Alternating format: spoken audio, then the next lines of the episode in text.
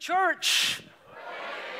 It is great to be here. I needed to be in the presence of God. I needed the Holy Spirit and His anointing. I mean, we need it all the time, don't we? But I really needed it today. And, uh, well, my grand arrival at Crossgate didn't go according to plan, did it? well, not according to my plans, anyway. I just want to thank you for all of your prayers nice little messages that were sent to me over the last week or so. I am on the mend and uh, I'm to take it easy for a couple of weeks. This is the first thing I've done. I'm going to, I'm, I wish I could stay for the Jubilee celebration, but I'm going to just need to leave after the service. And, uh, but really, the Lord has been good. Your prayers have been answered. I am recovering at top speed. And I believe that God works all things together for his good. And uh, it might not have been my plans or your plans, but God's plans are going to be fulfilled in Jesus' name. Can you say amen? amen? Well, today is a very unusual day because it is both Pentecost Sunday and it is the Queen's Platinum Jubilee, both of them happening at the same time. And you know, it uh, actually, some of the aspects of the Queen's Platinum Jubilee make a very good illustration of Pentecost. And so that's what we're going to do. We're going to celebrate, we're celebrating Pentecost, which is the Jubilee, the anniversary of the birth of the church, of Christ's Queen, the bride of Christ. The day of Pentecost was when the church was born, and it was born in an outpouring of the anointing of the Holy Spirit. And that the Queen's Jubilee, which is the anniversary of her coronation when she was anointed with oil and set in as queen, is a great illustration of the day of Pentecost. And so it, it, gives me the opportunity to touch on both. And so I've called this message today the Royal Anointing. Can you shout that out with me? The Royal Anointing. We sang it, didn't we? We were beggars, but now we're what? Royalty. Do you know that the Bible says that when we believe in Jesus, we're no longer beggars. We're no longer orphans. We're no longer even just sinners. We are heirs of God and joint heirs with Jesus Christ. We are seated with Christ in heavenly places and we are royalty. He is the King of kings. Well, who's the kings that he's King of kings over? It's us. The Bible said we have been made kings and priests unto our God. And so we have been given a royal anointing. And so that's what I want to talk about today. I want to talk about the anointing of the Holy Spirit that was poured out on God's people on the day of Pentecost and is still poured out on His church today. And if you've not experienced the outpouring and the infilling and the baptism and the endowment of the Holy Spirit, you're in the right place today. Today is the day for you to receive an impartation and for all of us to receive a fresh anointing from the Holy Spirit. And so I have expectation that God is going to move in us and through us and in this place today. So, first of all, I said that the Queen's Jubilee is a great illustration of that. And that is because the Jubilee is the anniversary of the Queen's coronation. And I don't know if you know this, but the Queen's coronation was her ascension and her anointing. There it is there. It was her ascension and anointing. Do you know that when a king or a queen is crowned during their coronation service, do you know that that's called their ascension to the throne? That's the official name for it. Their ascension to the throne. And when the queen, now, the queen's coronation here in, here in the United Kingdom, when a monarch is crowned, you might not be aware of how rooted in the Bible the coronation service is. In fact, much of it follows the coronation of the kings and queens of ancient Israel and Judah in the Bible. In fact, the coronation stone, the stone of destiny, which is currently on display in Edinburgh Castle, but which is brought for coronations in which the queen sat on, which she was crowned, is, according to both tradition and ancient Christian history, the same coronation stone that the ancient kings and queens were crowned upon in the city of Jerusalem. And so there's a great tradition in the prayers that are prayed and the scriptures that are read during the coronation of one of our monarchs here in the United Kingdom is so rooted in the Bible. The Archbishop of Canterbury takes the place of the Israelite high priest in the ceremony. And so that the coronation of a monarch is called his or her, in this case, ascension to the throne. And maybe like me, you're not old enough to remember the coronation, but maybe you've watched The Crown. Has anybody watched The Crown on Netflix? Give me a little wave if you've seen The Crown. So you might know this that when the, during the Queen's coronation ceremony, it was televised. It was the first time it was ever, a coronation was ever televised. But there was one point in the coronation that the cameras were not allowed to record. And what happened at that moment was a tabernacle, a canopy, was brought over the Queen and the Archbishop, where the Archbishop anointed her with oil. And the reason it was not allowed to be televised was because they prayed and believed that at that moment that God would anoint her with his Holy Spirit, with a royal anointing. And it was regarded as such a sacred moment that it wasn't allowed to be televised. And so the Queen's coronation service was about her ascension to the throne and about her anointing with oil, symbolizing God anointing her with a royal anointing of the Holy Spirit.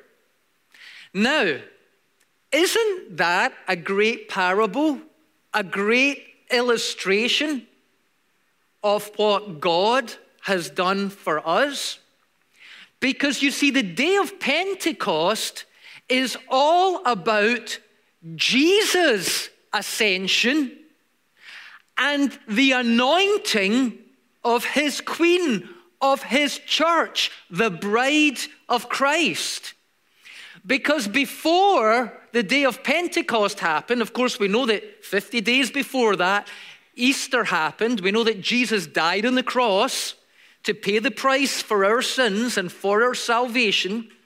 That three days later, he rose from the dead that for 40 days after that, he appeared to many witnesses, sometimes one on their own, sometimes two or three, sometimes all the disciples. At one point, 500 people at one time.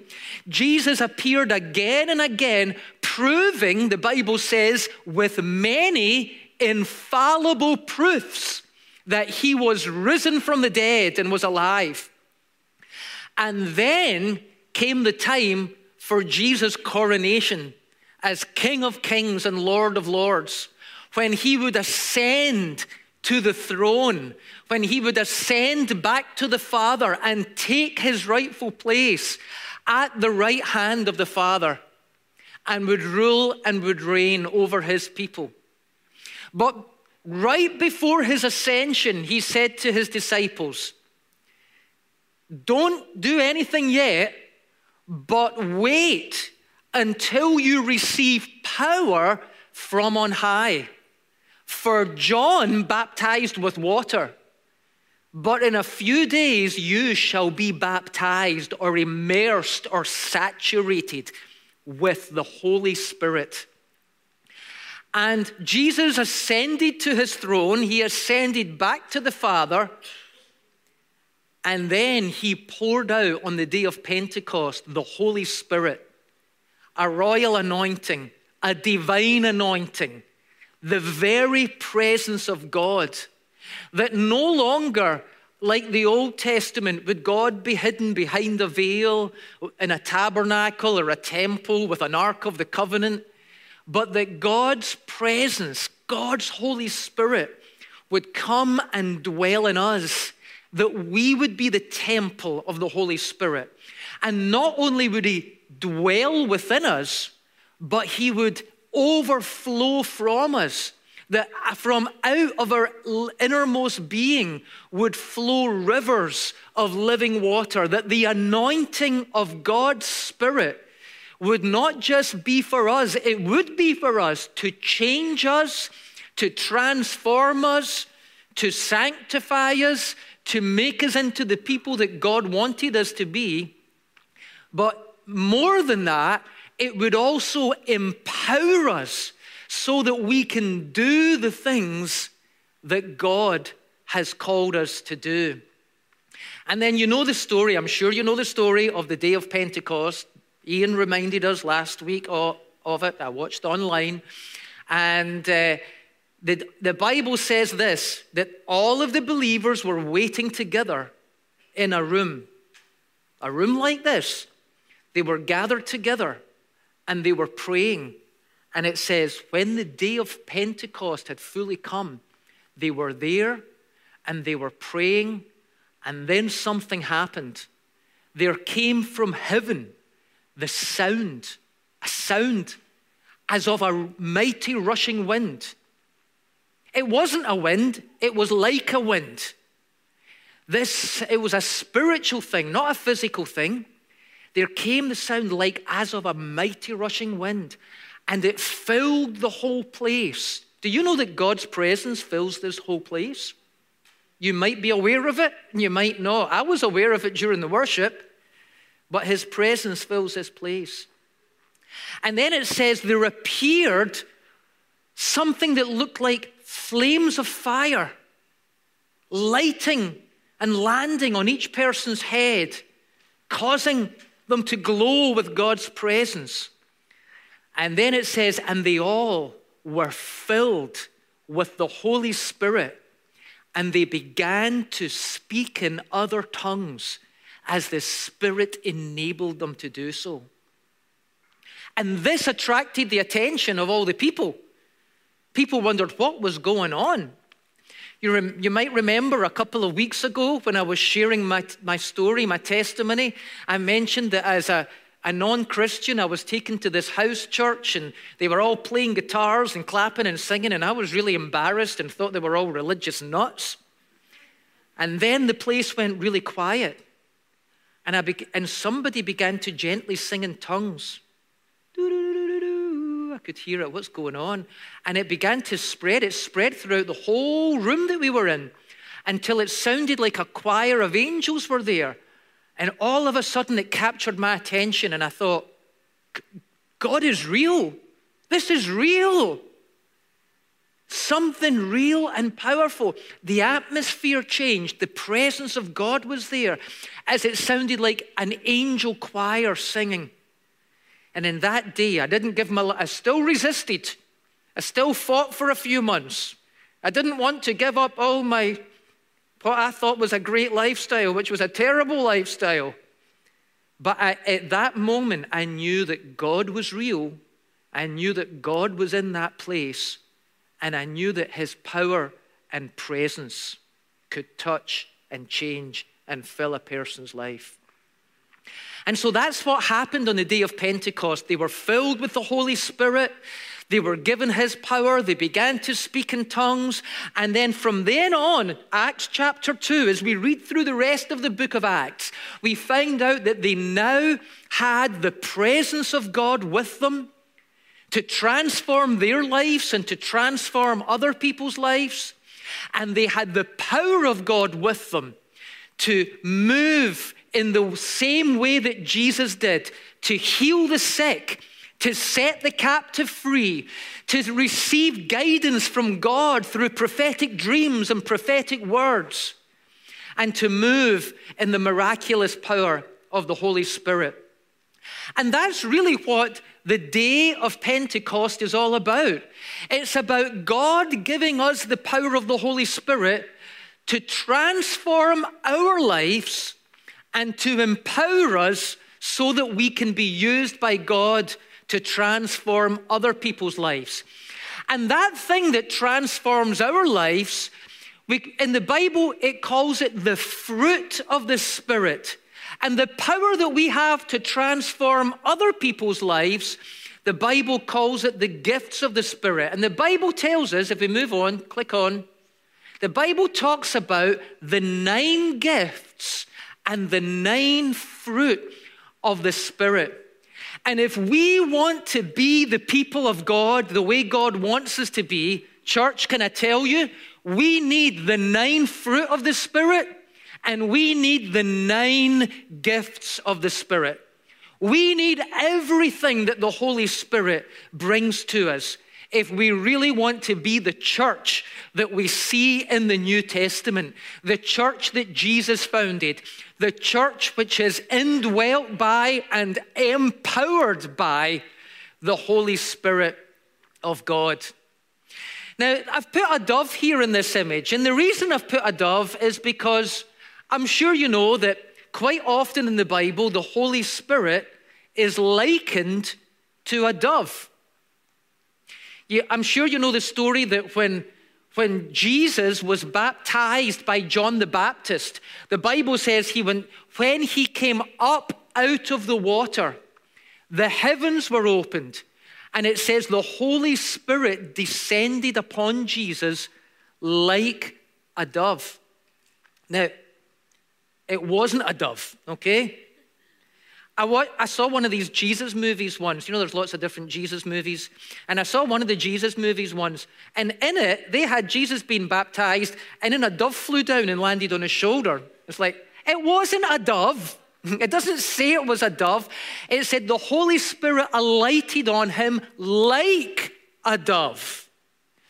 The Holy Spirit came like this two winged dove and gracefully landed on Jesus.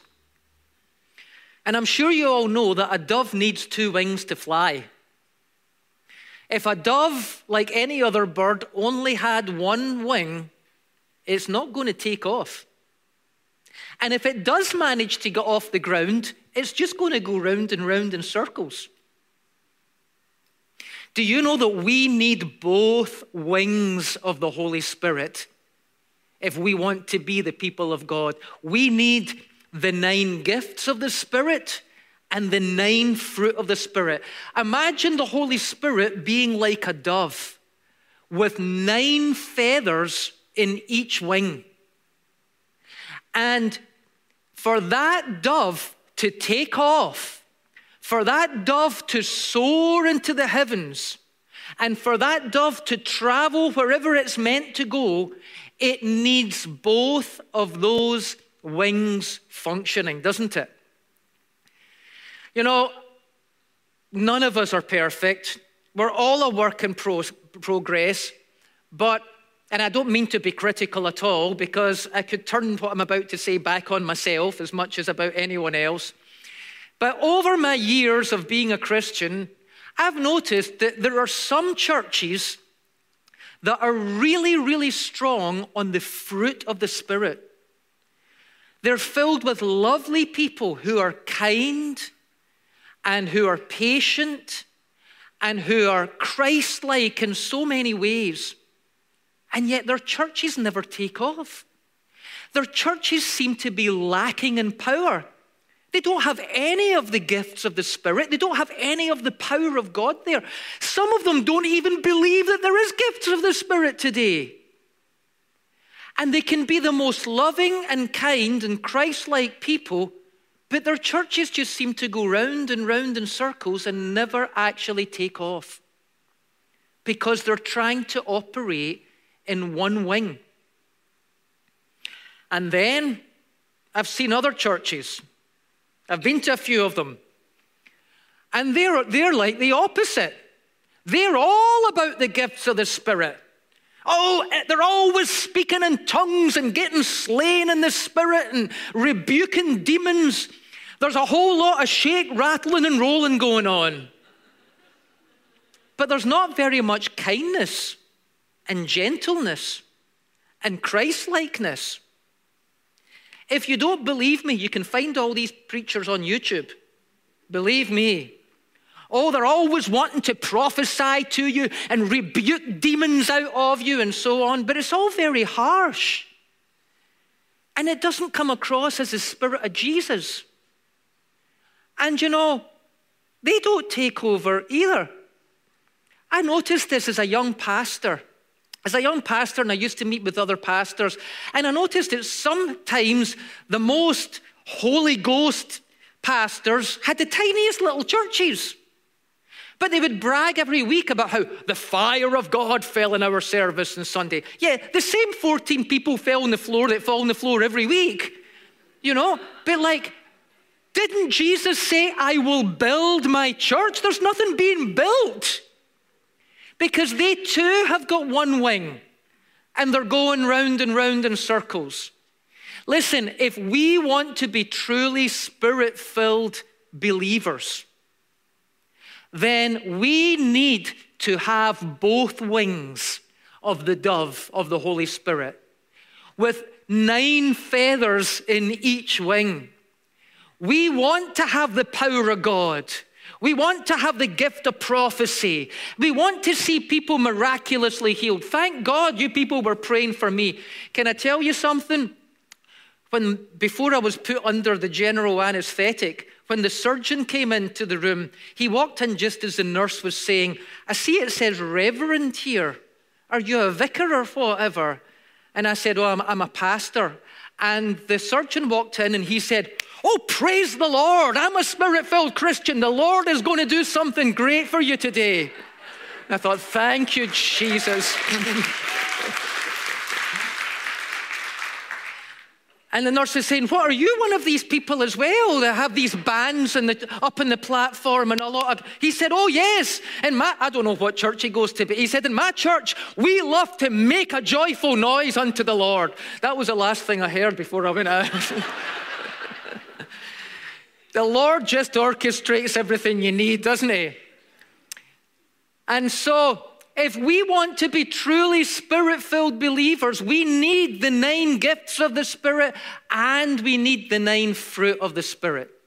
Let's just have a look at the nine gifts of the Spirit here. We find them in, in 1 Corinthians. Let's put it up. In 1 Corinthians chapter 12, it says this A spiritual gift is given to each of us so that we can brag about how awesome we are. Is that what it says? No, it doesn't say that. It says a spiritual gift is given to each of us, read it with me, so we can help each other. That's the purpose of the spiritual gifts, so we can help each other. And then Paul writes, um, to one person, the Spirit gives special wisdom. I've underlined all nine of the gifts. Uh, to another, the same Spirit gives a message of special knowledge. The same Spirit gives great faith to another, and to someone else, the Spirit gives the gift of healing. He gives one person the power to perform miracles, and to another the ability to prophesy. He gives someone else the ability to discern between the Spirit of God and another spirit. Still, another person is given the ability to speak in unknown tongues, while another is given the ability to interpret what is being said. It is the one and only Spirit who distributes all these gifts. He alone decides which gift each person should have. That's one wing of the dove that we need. We need all of those things that we saw there. I would love Crossgate to be a church where miracles happen, where people get healed, where we're not wandering about saying, I wonder what we should do next. Let's call a business meeting and invent a plan. But instead, the word of the Lord is coming to us so clearly that we're following his direction and guidance. That's the kind of people we want to be, isn't it? A people and a church who are empowered with the nine gifts of the Spirit. But we don't want to be flaky and cookie and weirdos either.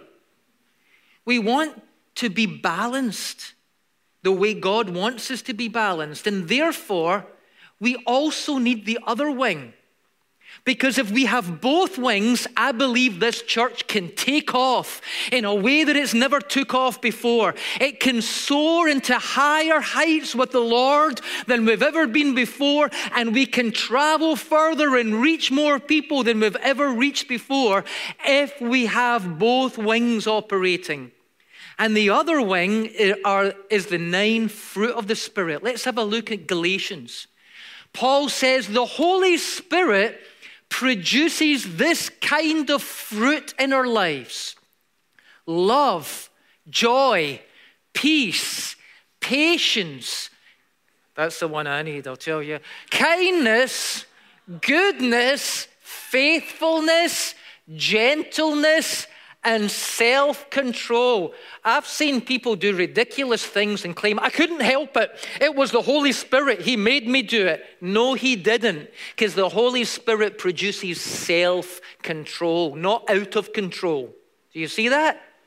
We need a balanced approach to the Holy Spirit so that we can become balanced believers and a balanced church, because that's the only kind of thing that can take off, go as high as the Lord calls it to go, and as far as the Lord leads it to go. These are the nine fruit of the Spirit and self control. There is no law against these things. There's no law in the Bible that says, right, you've been loving enough, you're not allowed to be any more loving. And hey, that's enough joy. Just calm down. There's a limit to the amount.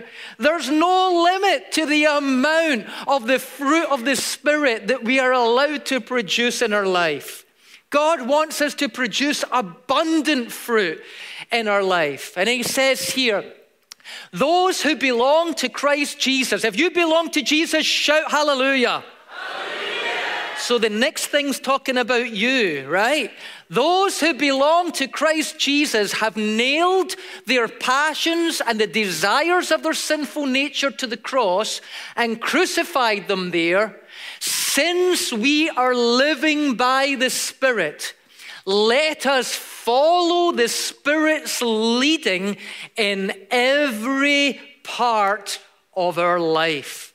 Let's follow the Spirit's leading in every part of our life, in our family life, in our work life, in our driving in rush hour traffic life, as well as in our church life, okay? In every part of our life, we need the two winged dove. We need the nine gifts and the nine fruit of the Spirit. They balance each other out beautifully. Now, Strictly speaking, it's not nine gifts and nine fruit. I know it lists nine things here, but you want to know the absolute truth? You don't have to go after this fruit or that fruit or say, I want this gift or that gift. Here's the truth there's one gift and one fruit. The one gift is the gift of the Holy Spirit. When we receive the gift of the Holy Spirit, He, he can do anything He wants through us, anytime He wants, and any place He wants, because we have, we've not gone after, oh, I want the gift of prophecy. It's no, I want the gift of God. I want the gift of God's Spirit in my life. And then He can work any way He wants through me. You know, I mentioned that, you know, for those of us in churches like this, we sometimes think it's a bit silly when we see bishops with the big pointy hats and all the dresses and all of that kind of stuff. Because we know that God can use you in a pair of jeans and a t shirt, can't He? But all of that stuff is to hearken back to the days of the temple in Israel when the high priest wore certain robes. Can you go back to that back to that picture, please? And on the bottom of his robes, the Bible said, he had bells and pomegranates. It was a bell, a pomegranate, a bell, a pomegranate, a bell, a pomegranate.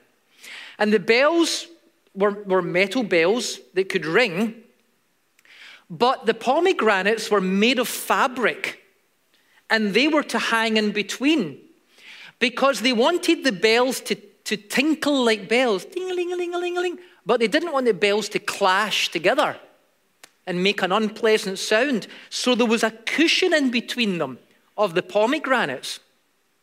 You know, the pomegra- a pomegranate is a fruit, and the pomegranates around the high priest's robe were to symbolize the fruit of the Spirit.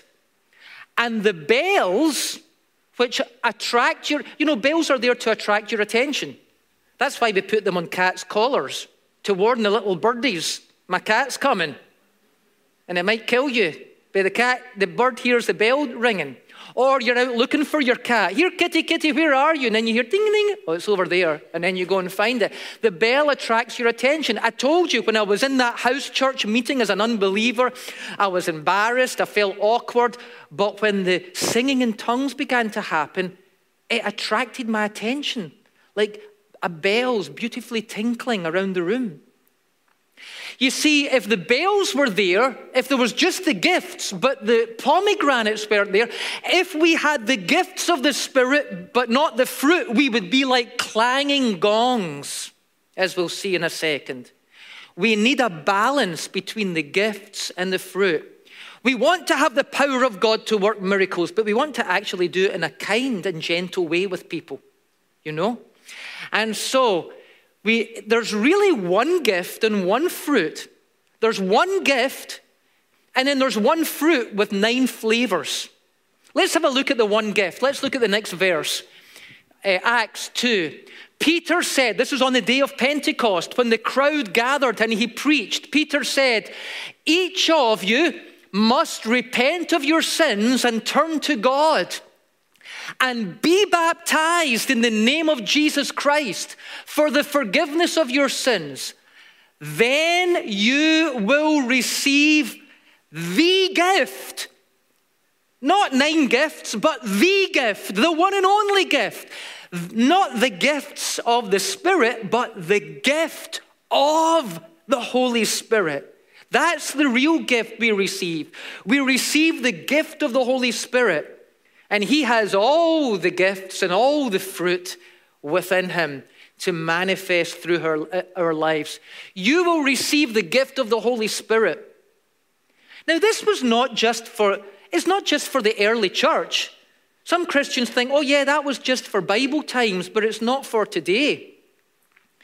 Or sometimes people say, yeah, I'm a Presbyterian, and that's just for the Pentecostals. No, it's not just for some people and not for others. Look, for this promise, what promise? The promise that if you repent of your sins and turn to God and put your faith in Jesus and are baptized and follow Him, the promise that you will receive the gift of the Holy Spirit is for you and for your children and to those far away, all who have been called by the Lord our God. The power of the Holy Spirit, the gift of the Holy Spirit, is for everyone who has become part of the people of God. So don't go chasing after gifts, this gift, that gift, the next gift. Go chasing after God. Seek God and ask God to fill you with His Spirit and with His presence. And then anything else that you need, it's there when you need it. It's one, there's one gift, really. And there's also one fruit, really. It tells us in 1 Corinthians 13. Have a look at this. He talks about love.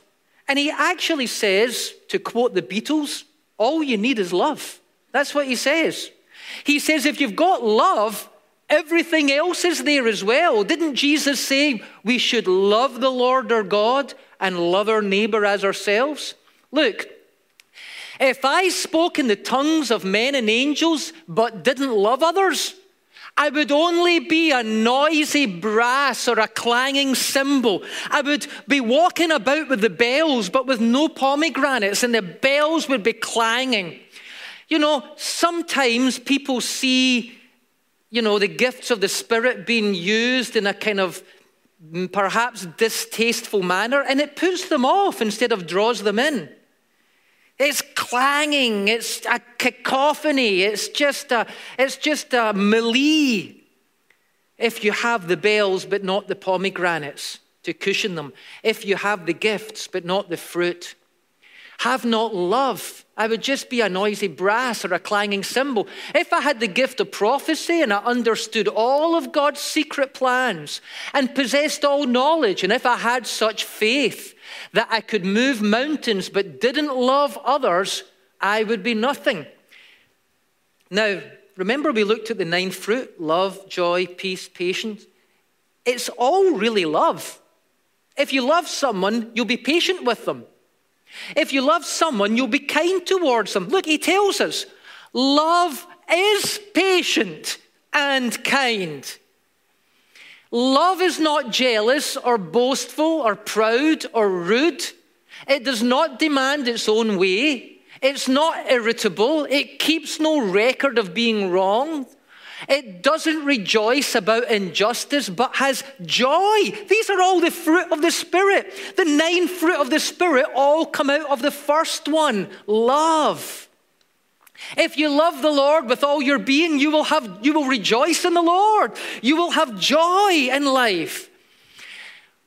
Uh, whenever the truth wins out, love never gives up. It never loses faith. It is always hopeful. It endures through every circumstance. Listen, if we could be empowered with the gift of the Holy Spirit and motivated by the love of God, then we would have all the gifts and all the fruit that we could ever need happening and working through our lives and in the life of our church. So let me close by saying this I want us to all be filled. And not just once, you know. Oh, I was filled with the Spirit in 1969. Yeah, and you've been as dry as an old raisin since then, you know. Be filled and go on being filled with the Holy Spirit. I'm going to invite the worship team to come up, the prayer team to come down the front, and all of us to stand this morning because I want to pray for us. I want to pray for all of us that we would be filled afresh with the Holy Spirit. But also, the prayer team are going to be available to pray for those of you who perhaps have never yet experienced that first baptism in the Holy Spirit, that endowment with power. Maybe you are a Christian. You want to follow Jesus, but you feel like you don't have the power in your life that you need. Today's the day to receive that power. Let's just bow our heads and close our eyes for a moment. And let's just still our hearts before the Lord. And before I pray, just in the stillness of your own heart, talk to the Lord.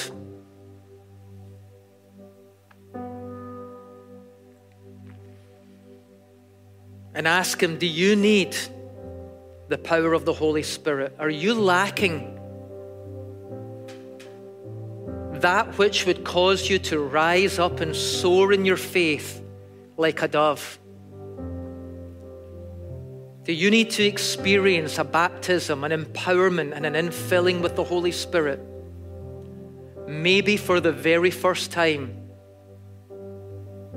Or maybe you once walked with the Lord like that, but these days you feel empty and dry, and you need a fresh infilling of the Spirit. If that's you, could you just slip your hand up right now and say, Yes, I need prayer for that? Okay, all of you with your hands up, come on down the front. We're going to pray for you here. Come on, we're going to lay hands upon you. We're going to believe that God's going to touch you. Come on. Just stand here. We're going to believe that God's going to touch you in a fresh way. Can I just encourage you to just, however you feel comfortable, lift up your hands to the Lord. Just get in an, in an attitude of receiving from Him. Come and find a little gap that you can stand in. And all of us, let's all of us, wherever we are, just receive from the Lord. Let's all of us close our eyes and let's say this prayer today. Let's say it together. Father God, I come to you today asking you to fill me, empower me, and anoint me with your Holy Spirit. Jesus said, You would give the gift of the Spirit to everyone who asks. Today I ask, and I believe that I shall receive right here and right now in Jesus' name.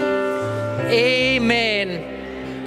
Father, I just pray for a fresh touch of your anointing to come upon everyone right now in Jesus' name. As the worship team just lead us in a closing song of worship, as we pray for you, wherever you may be, whether we're laying hands on you or back there or you're joining us online, just open up to the Lord. Perhaps you'll begin to pray in other tongues. Perhaps you'll feel a new sense of peace and power coming upon you.